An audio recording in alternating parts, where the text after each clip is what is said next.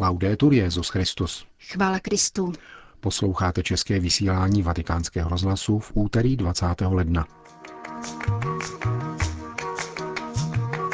Anda muchacho a la casa y me trae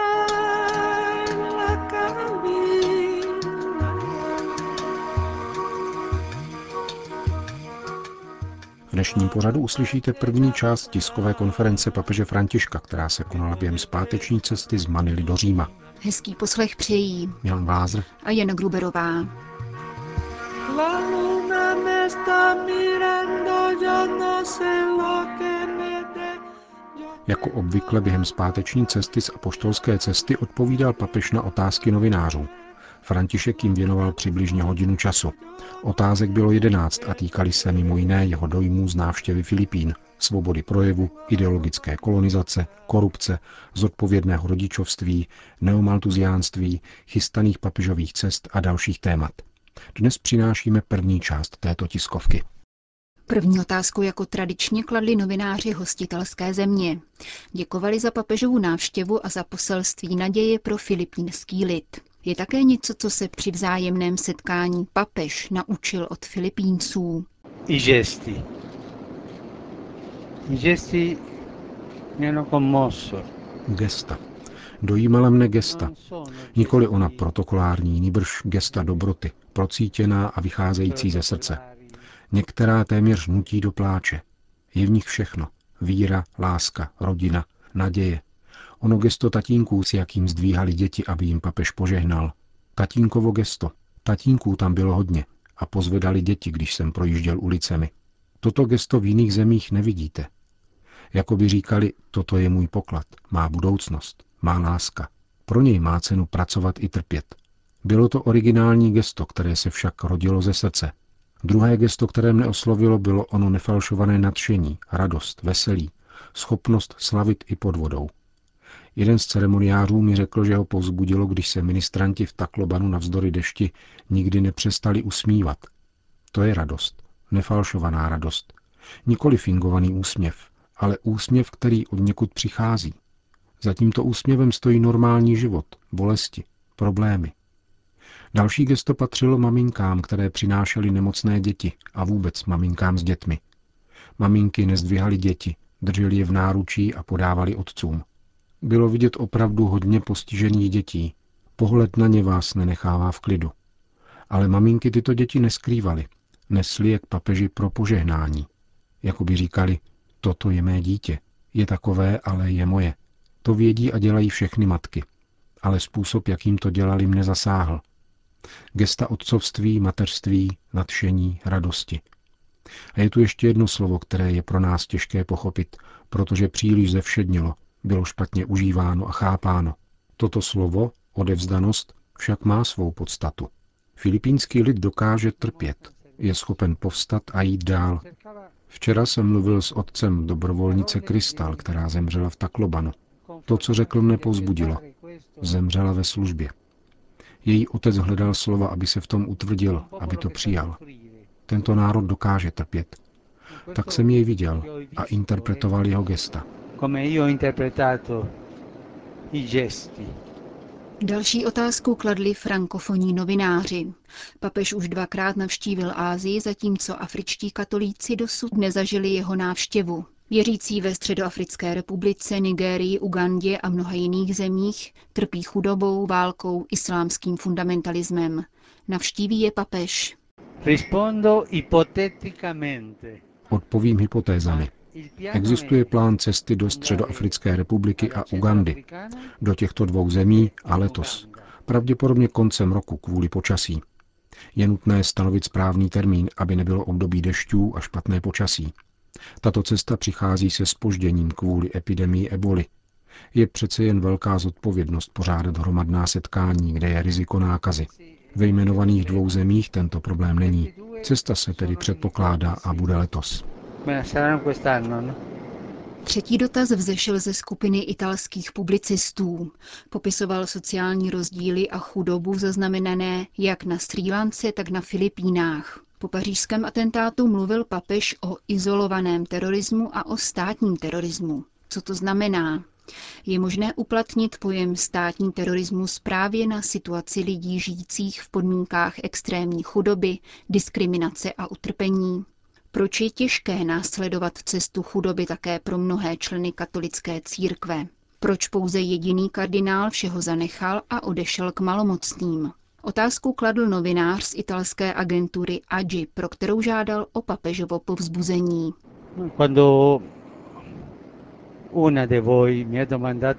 Když se mne někdo z vás ptal na poselství, s jakým jedu na Filipíny, odpověděl jsem chudí.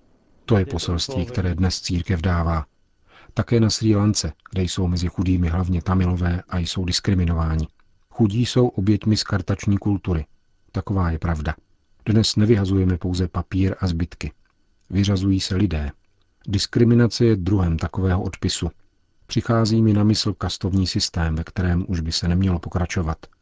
Také vyřazování nám už dnes připadá normální.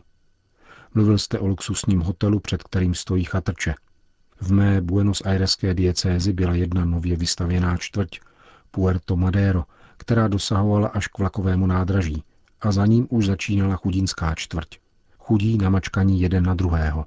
Na jedné straně 36 luxusních restaurací, kde tě zajídlo oškubou, na druhé straně hlad a jeden vtěsnaný na druhého. Máme sklon si na to zvyknout. My totiž jsme tady a tam někde jsou ti vyloučení. Myslím, že církev musí stále více jít příkladem a odmítat veškeré zesvědčení. Pro zasvěcené osoby, biskupy, kněze, řeholníci a opravdu věřící lajky je zesvědčení největším nebezpečím. Pohled na zesvědčtělého zasvěceného muže, muže církve nebo na takovou sestru je dosti ošklivý. Není to Ježíšova cesta. Je to cesta neziskové organizace, která si říká církev. Ale ona nezisková organizace není Ježíšova církev. Církev totiž není neziskovka.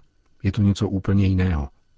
Když část církve a tito lidé zesvědčtí, církev už není církví a stává se neziskovou organizací.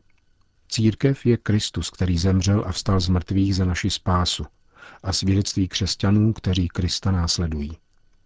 Mluvil jste o pohoršení, které je pravdivé. Kněží nebo lajci mnohokrát křesťany pohoršují, protože Ježíšova cesta je obtížná. Je pravdou, že se církev má vysvléci. Nad tím, že odpis lidí je jako státní terorismus, se musím zamyslet. Nikdy jsem o tom nepřemýšlel a opravdu nevím, co říci. Jistě, že vyřazování lidí nepůsobí jako pohlazení, spíše jako příkaz. Ne, ty ne, ty půjdeš ven. A nebo to, co se přihodilo v Římě. Jeden bezdomovec měl břišní bolesti, došel si na pohotovost, tam mu dali lék a pozvali na kontrolu za 14 dní. Ten člověk ale trpěl natolik, že se nad ním jeden kněz slitoval a dovezl ho zpět do nemocnice. Jen ho poprosil, aby při vyšetření předstíral, že omdlévá. Bezdomovec to dobře zahrál a zjistilo se, že má zánět po břišnice. Toho člověka skartovali a sám by byl zemřel. Onen farář, který měl daleko do zesvědčení, mu svou chytrostí pomohl. Je to to terorismus? Nevím, můžeme si to myslet. Budu nad tím dobře přemýšlet. Děkuji. A také vše nejlepší pro vaši agenturu. S následujícím dotazem vystoupil zástupce německy mluvících novinářů. Žádal bližší vysvětlení pojmu ideologická kolonizace. Při setkání s rodinami v Manile papež odkázal na papeže Pavla VI. a zmínil zvláštní případy v rodinné pastoraci. O jaké případy se konkrétně jedná? La colonizzazione ideologica. Eh, dirò soltanto un esempio. Co se týče ideologické kolonizace, zmíním pouze jeden příklad, který jsem zaznamenal. Před 20 lety roku 1995 požádala jedna ministrně školství o vysokou půjčku na výstavbu škol pro chudé.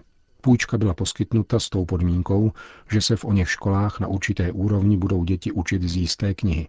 Byla to dobře didakticky upravená učebnice, která vyučovala teorii genderu.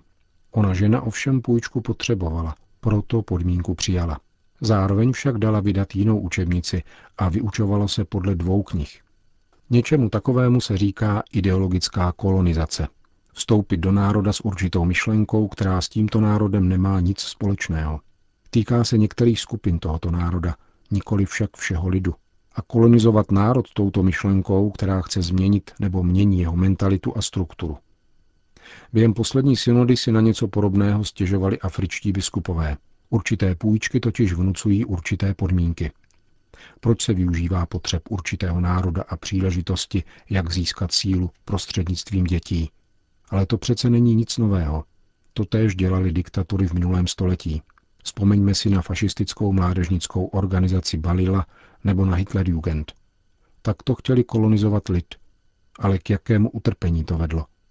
Národy totiž nesmí ztratit svou svobodu. Národ má svou kulturu a historii. Když ale koloniální impéria diktují své podmínky, usilují o ztrátu národní identity a nastolují stejnost.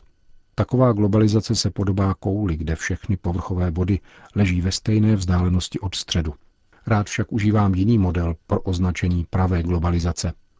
Je důležité globalizovat ovšem jako v mnohostěnu, kde každý národ a každá část uchovává vlastní identitu, aniž by podlehla ideologické kolonizaci. Tak to vnímám ideologické kolonizace. Existuje jedna kniha, odpuste mi, že dělám reklamu, jejíž styl bude možná zpočátku trochu nepřístupný, protože byla napsána v Londýně roku 1903. Onen spisovatel ve své době zažíval drama ideologické kolonizace a popsal jej ve své knize nazvané Pán světa. Autorem je Benson, psal v roce 1903, ale tuto četbu vám doporučuji. Dobře totiž pochopíte, co míním ideologickou kolonizací. Tolik tedy k první otázce. Druhá otázka, co jsem chtěl říct odkazem na Pavla VI. Je pravda, že otevřenost vůči životu je podmínkou svátosti manželství. Muž tuto svátost nemůže udělit ženě a žena muži, jestliže nesouhlasí s přijetím života. Do té míry, že pokud je možné dokázat, že jeden z manželů do svazku vstoupil bez tohoto úmyslu, je manželství neplatné. Chybějící otevřenost životu je příčinou neplatnosti manželství. Mluvíme tedy o otevřenosti životu, kterou se Pavel VI. zabýval. Založil komisi, která měla pomáhat při řešení mnoha problémů, důležitých problémů, které se týkají lásky v rodině. Jsou to každodenní problémy a je jich mnoho. Bylo tu však ještě něco navíc.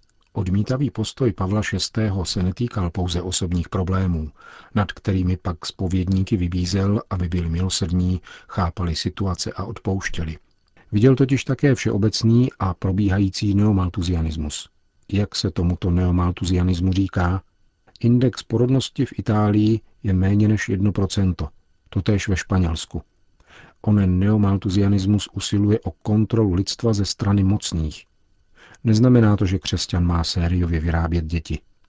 Před několika měsíci jsem vynadal jedné paní v jedné farnosti, protože čekala osmé dítě po sedmi porodech císařským řezem. Chcete, aby z těch sedmi byli sirotci? Řekl jsem jí. Tomu se říká pokoušet Boha. Cestou je zodpovědné rodičovství. O Pavlu VI. jsem chtěl říci, že to nebyl uzavřený zaostalec. Nikoli. Byl prorokem tím, co prohlásil. Chraňte se neomaltuzianismu, který přichází. To jsem chtěl říci. Ci guardate del neomaltusianismo che è in arrivo. Quello volevo dire. Grazie řekl papež František novinářům během tiskovky na palubě letadla při zpáteční cestě z Manily do Říma. Odpovědi na další otázky uslyšíte v našem středečním pořadu.